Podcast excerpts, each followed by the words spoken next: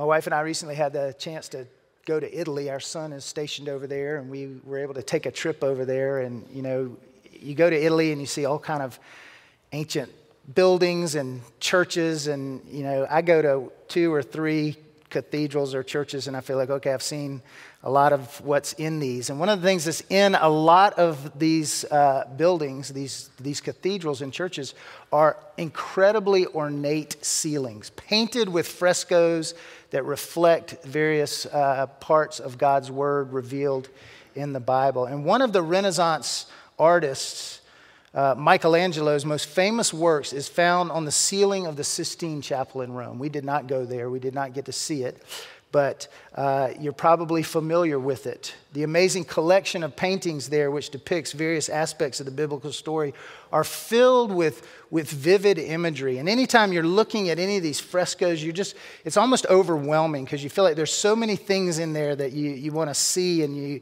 you, you, you want to uh, understand what the artist was, was thinking behind that. but one of those details in the most famous of these frescoes of Michelangelo's at the center of the Sistine Chapel is one you've probably seen renditions of. It's the, the creation, it's God at creation with Adam. And it, it pictures God's creation of man where God is, is kind of reaching out and his finger is about to, to touch the finger of Adam, who he has created. And in this painting, God is surrounded, as many of these uh, uh, frescoes do. He's surrounded by angels and cherubs and, and all kinds of different people there. And standing out from this group in this particular painting is a woman around whom God has his arm, and she is looking on in kind of wonder and delight. And many believe this to be a portrayal of wisdom who in the early chapters of Proverbs is personified as a woman, and here in Proverbs chapter 8 is personified as being present and active with God in his work of creation, delighting in his work.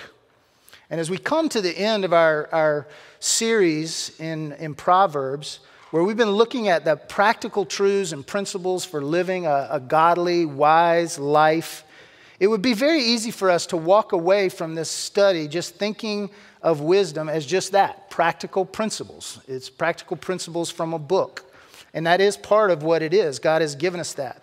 We have looked at the pathway of wisdom for dealing with, with difficult situations, with a, a heavy heart, with making wise choices. We've learned wise principles for friendships, for, for work, for money, for uh, controlling our, our tongue and our anger. But we've also seen that wisdom is more than just following good, sound principles for wise living. Wisdom doesn't just flow from a book, but ultimately it is embodied in a person. And it flows from a relationship with God, who is the wellspring of wisdom. As I said to the kids, the fear of the Lord is the beginning, and we could say the middle and the end of wisdom. And it involves relationship, it involves discernment and insight and understanding of how to live rightly with God and with one another in the midst of life's varied situations and decisions according to what is true. And so, throughout these early chapters of Proverbs, as we saw, wisdom is portrayed as someone to listen to, someone to learn from, someone to trust in, someone to seek out. And as we've seen, in the New Testament, this portrait of wisdom comes to, comes to real life in the person of Jesus Christ, God's Son, who, who Paul tells us is for us wisdom from God. So, what I'd like to do today, in kind of winding up our study, and as we prepare to come to the table, um, is, is simply to remind us of this, this connection between the, the portrait, the portrayal of wisdom that we see in Proverbs from Solomon, and the, the person who is wisdom in Jesus Christ. But true wisdom comes not in, because true wisdom comes not just in reading words set down on a page or seeing some, some personification of it, but true wisdom comes to real life in the person of Jesus Christ, who is wisdom. Now, I do want to note here that what we're reading in Proverbs is not necessarily prophetic language per se, like we might see in Isaiah or Daniel.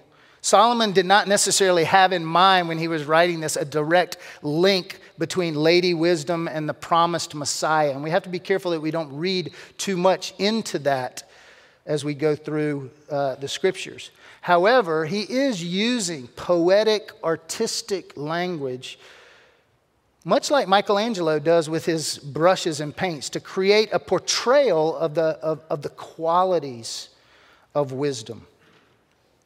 And what we find in the writings of the New Testament is these qualities of wisdom are, are not just artistically portrayed in words or colors, but actually come to life in the living flesh of Jesus Christ. And so we can, we can look back at Proverbs and at passages like we're looking at this morning. We can look back through the prism of what we, we now know is real and true and see how clearly and how amazingly ac- accurate is the portrayal that uh, Solomon is painting here. So, what are, the, what are the qualities of wisdom seen in Proverbs chapter 8 that are also embodied in the person of Christ? And we're going we're going to walk through these fairly quickly. First, God's wisdom is relational. God's wisdom is relational. Wisdom, again, is portrayed here as a person that is both possessed by God. You see that in verse 22 of chapter 8. The Lord possessed me at the beginning of his work and is also present with God before the beginning of creation. We see that in verse 30. What we see here is a, this unique relationship that is portrayed. Wisdom is an essential attribute of who God is, his character and his nature. God is all wise. God possesses wisdom like the atmosphere possesses air. And yet, wisdom is brought forth before all of creation, given form and function, portrayed as standing there beside and in relationship to God, like a master workman at creation. And Paul, in the letter that Matt read for us in Colossians, reminds us that Jesus is the image of the invisible God. He is the firstborn of all creation. In him, all the fullness of God was pleased to dwell. And the writer of Hebrews agrees with that, saying in Hebrews chapter 1 verse 3, Jesus is the radiance of the glory of God, the exact imprint of his nature, and he upholds the universe by his word and by his power. Like wisdom, as, as, as she's portrayed in this passage, Jesus is the very nature, the very character of God, and yet he is a distinct personality. He's given form and function. The Word becomes flesh and dwells among us.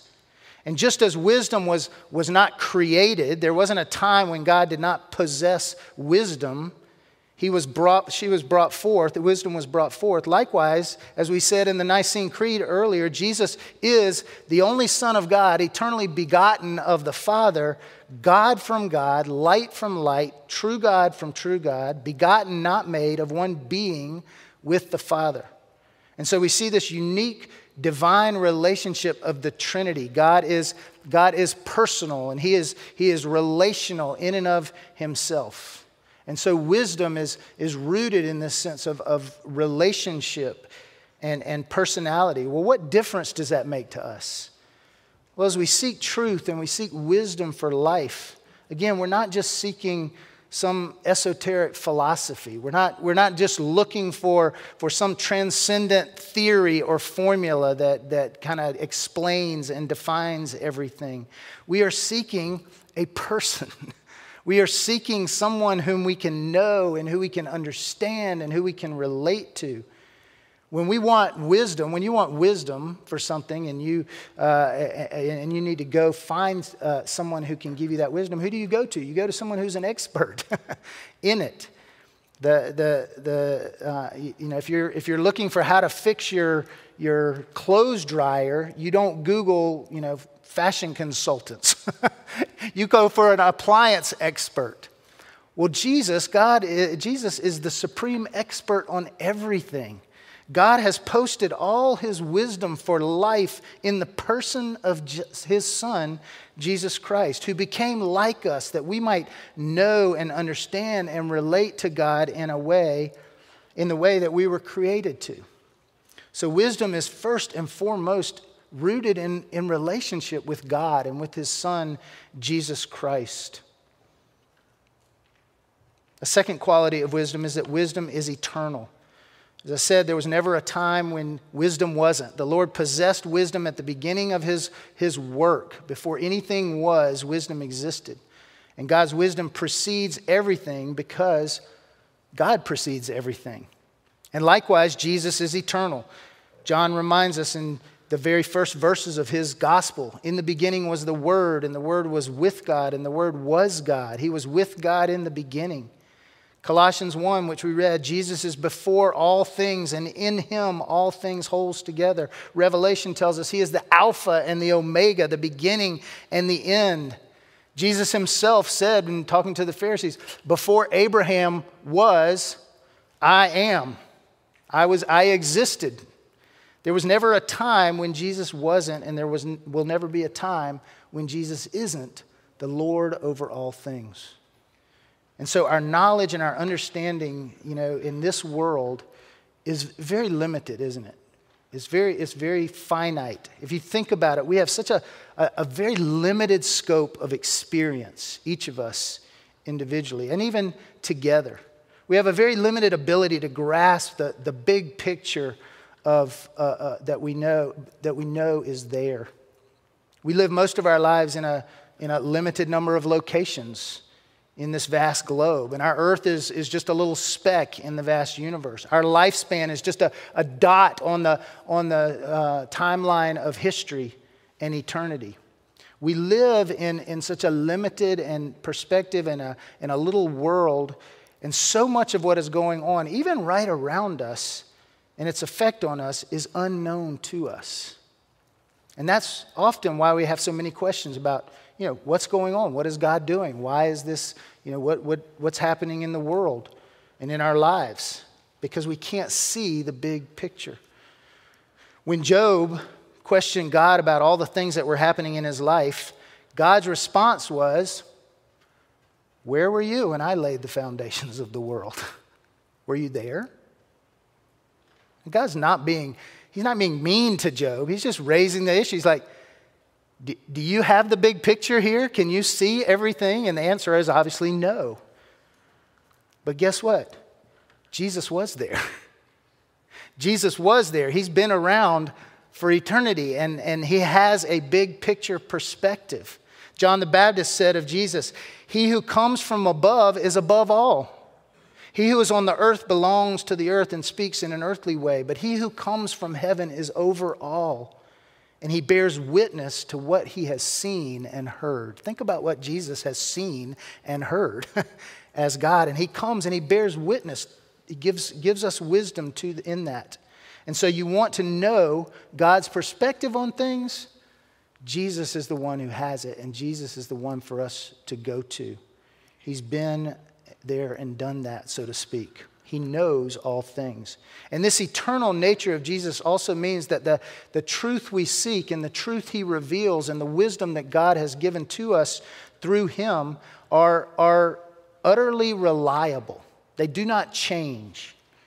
It is, it is unchanging and everlasting. It's not the, the, the root truth is not bound by by changing times or different cultures or shifting situations. Now, how we act in those changing times and how we live in those different cultures and how we move and, and respond in those different uh, situations is a matter of, of, of how, how we live that wisdom out. But Jesus' knowledge and wisdom and power are from everlasting to everlasting, they are eternal. He is eternal. And so wisdom is relational and wisdom is eternal. And a third quality of wisdom is it is powerful. Wisdom is powerful. Wisdom is portrayed as not only present, but being active in God's amazing work of creation. Look at what it says in verse 27. When he established the heavens, I was there. When he drew a, a circle on the face of the deep. You get this picture of creation. God's just, you know, he's up there like with just, he's, he's the, the ocean's going to go right here, you know, and, and this is where the, the, the beach is going to stop the ocean from going. And it says, he, when he made firm the skies above and established the foundations of the deep and assigned the seas to its limit so that the waters might not transgress his commands, when he marked out the foundations of the earth, there I was beside him like a master workman. As we live in this world, I don't know about you, but I just am constantly in awe of God's creation and his creativity. As you look at the natural world that he's created, you just have to be amazed at, at all that, that went into creating what God has created. The amazing diversity of the environment, the world of plants and animals, the, the interaction of, of those of us who are, are created in his image. And you see how things are so intricately and perfectly designed for their environment and for their purpose. I came home from a walk uh, the other morning, and as I was walking by, you know, it was humid and, and everything else. And I noticed this spider that was about this big, and he's suspended in the middle of my yard. I mean, there's not a tree or a bush within about eight feet of this spider. And I'm like, how in the world? And I walk up, and then you know you can get, begin to see the web, and I'm I'm trying to figure out where is this thing suspended from. And I look up, and way up in this tree limb, there's this long, thin string that comes down here, and then way over in this bush, there's another long, thin piece, and then one that goes to the ground, and then from that is just this amazing web that is going to stop a fly or a, a moth that comes flying into it. If you think about that, almost all of what we see in nature, man has just, all the things we've done is just a, a, mimicking of God's creativity in nature. We can build bridges because God created spiders that, that can weave webs.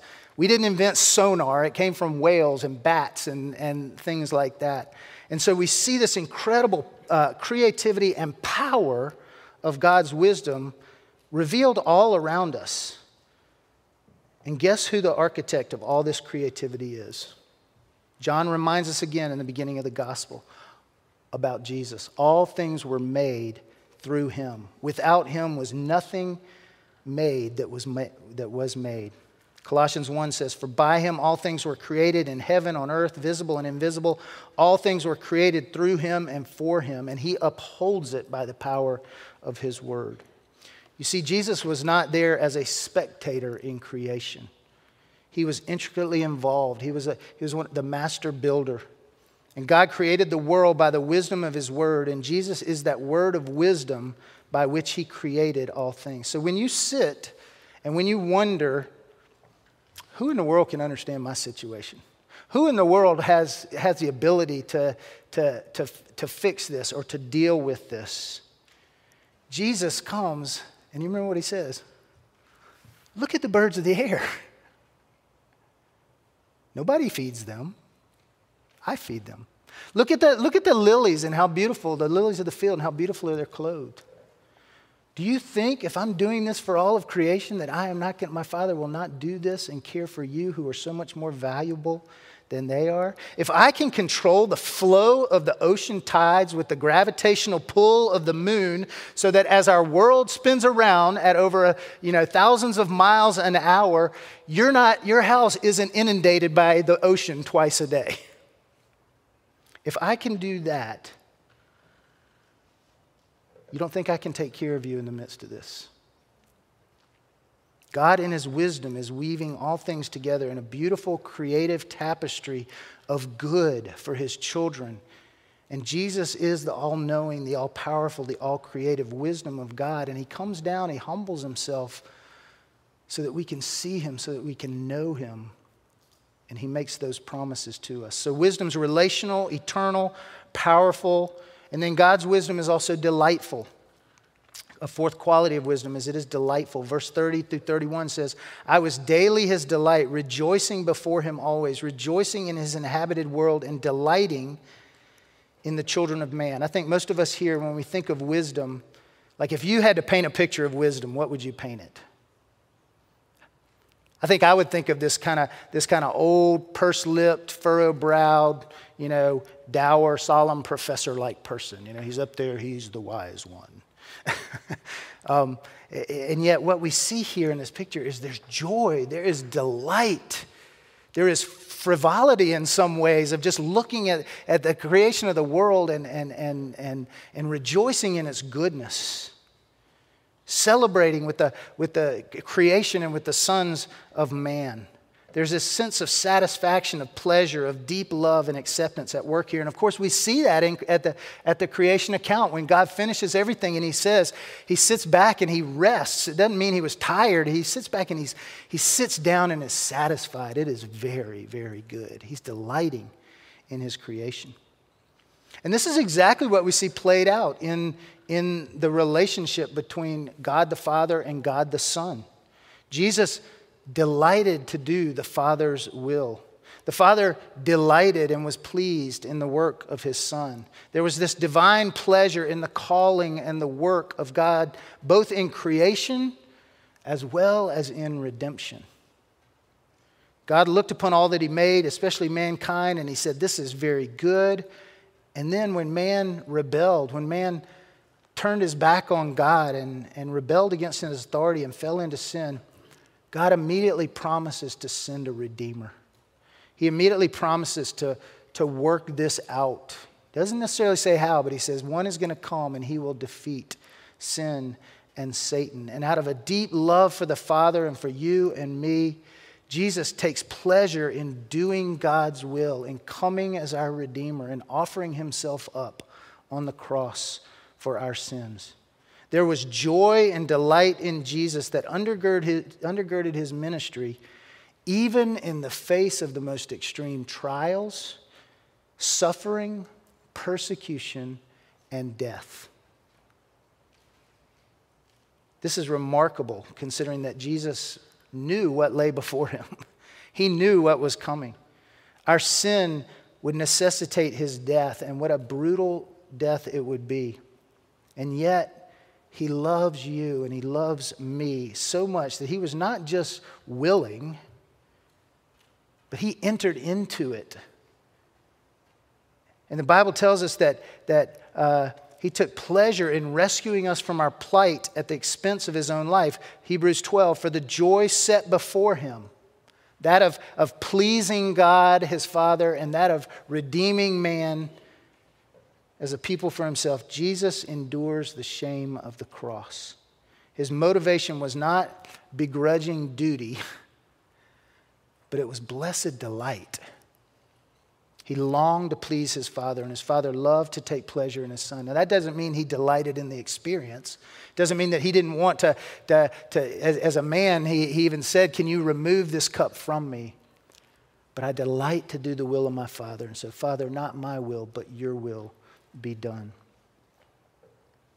Matthew Henry says of this in his commentary though Jesus foresaw all the difficulties he was to meet with in his work, the services, and the sufferings he was to go through, yet, because it would issue in the glory of his Father and the salvation of those sons of men that were given to him, Jesus looked forward upon it with the greatest satisfaction imaginable in which we also have all the encouragement that we can desire to come to Him and rely upon Him for all the benefits designed us by His glorious undertaking. Jesus delighted to do God's will, and we can delight to come to Him and receive the benefits of that.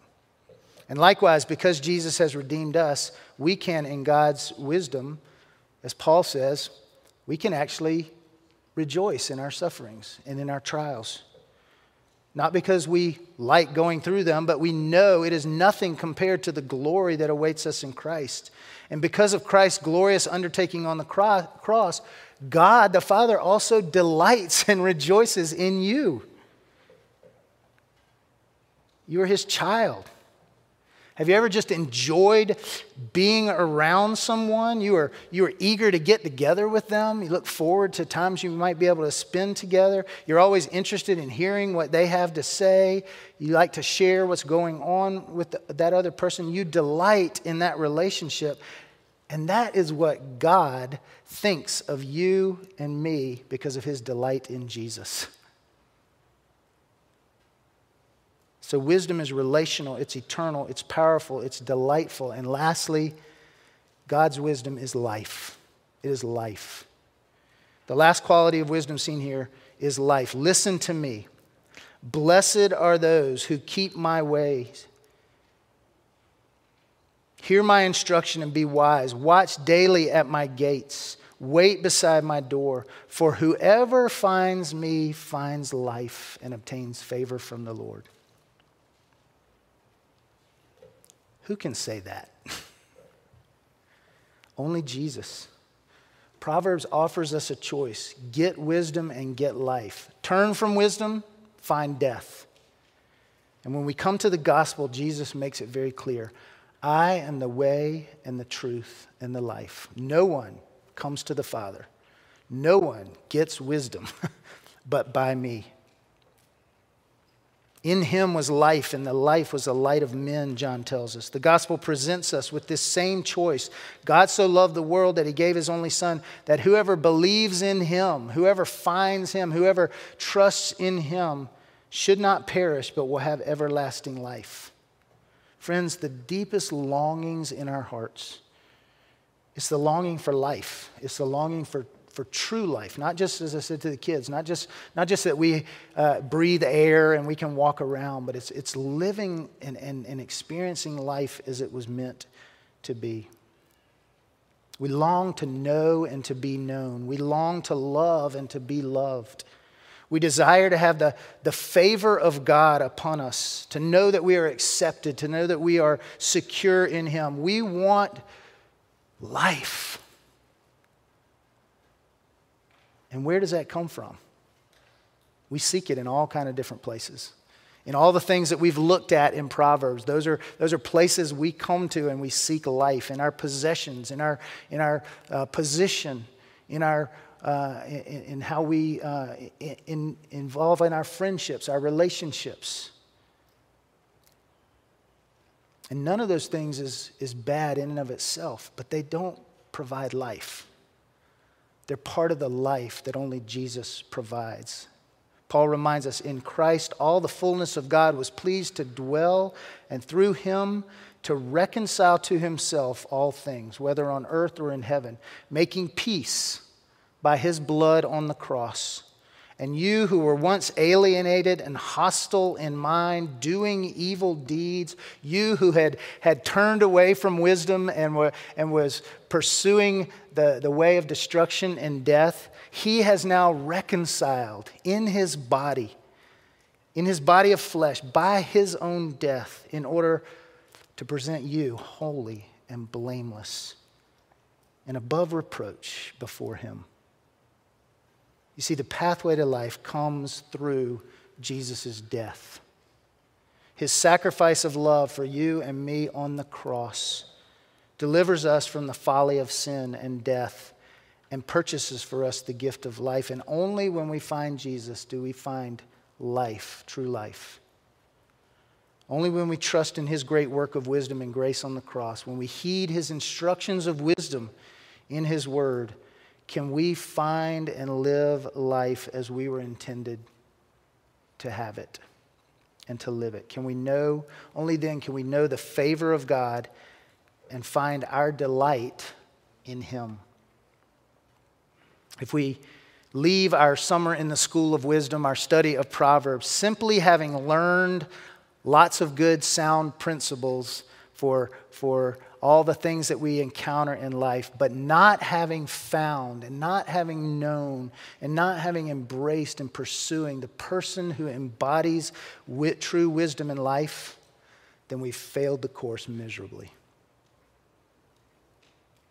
Which leads to the last point here a point which Tony Clark preached wonderfully earlier in this series. But in chapter 9, this next chapter, wisdom is portrayed as, as having built her house and having prepared her feast. And she goes out and she says to all who will hear in verses 5 and 6 of chapter 9 Come, eat of my bread and drink of the wine I have mixed. Leave your simple ways and live and walk in the way of insight. Wisdom has prepared a feast. She has done the work, and she invites us to come and dine with her and live. Folly's feast, by contrast, is, is made of stolen water and bread eaten in secret, and the result of residing there is death. And friends, Jesus invites you, he invites me, he invites us into fellowship with him. And this fellowship is portrayed in this, this invitation to come and to feast on what He has prepared for us. Jesus said, I am the bread of life. Whoever comes to me shall not hunger. Whoever believes in me will never thirst. When he dined with his disciples at the final Passover meal before his death, he said to them, This bread which I give to you is my body. This, this wine is the new covenant of my blood, which will be poured out for you. And Jesus invited them, and he invites you and me to a feast of which he himself, the benefits and the blessings of his wisdom and his work, is, is, is, is the meal. It is the appetizer and the main course and the dessert all in one. And he calls us to, to feast upon him to take him in by faith through these, these earthly elements that represent his body and blood, such that we might, we might know anew and afresh and experience the, the, the nourishment of the forgiveness we have for our sins. That we might be freed from our bondage to sin and death, and may, we might live according to his word and his wisdom. That we might have our eyes open to see God's wisdom plainly reflected in the person of Jesus and to, to live for Him. Jesus invites you and me not just to dine with Him, but to dine on Him. Meaning to find in Him and in His sacrifice on the cross and on all the benefits and the blessings and the promises that those things secure for us, to find their sustenance and nourishment and satisfaction and hope and, com- and comfort and strength and life for our souls. You won't find it anywhere else all other spiritual food, all other things we try to, to, to find our deep, heartfelt desires fulfilled in is just stolen water. so, as we come to the table here this morning, we're coming to the feast of grace which Jesus has prepared for us. It's His sacrament, and He has promised His presence with us and His grace to us as we partake of this meal. And it's here that we find ourselves in communion with God, in relationship with the one who is eternal, who is powerful, who is, is delightful, and who offers life through his death and his resurrection. So, brothers and sisters, if you would find life, if you would obtain favor from God, then come to Jesus and feast upon his grace by faith. Put your trust and hope in Him and in Him alone, no matter what your circumstance or situation. For Jesus Christ is the wisdom of God for you and me, and He is life. Let us pray together.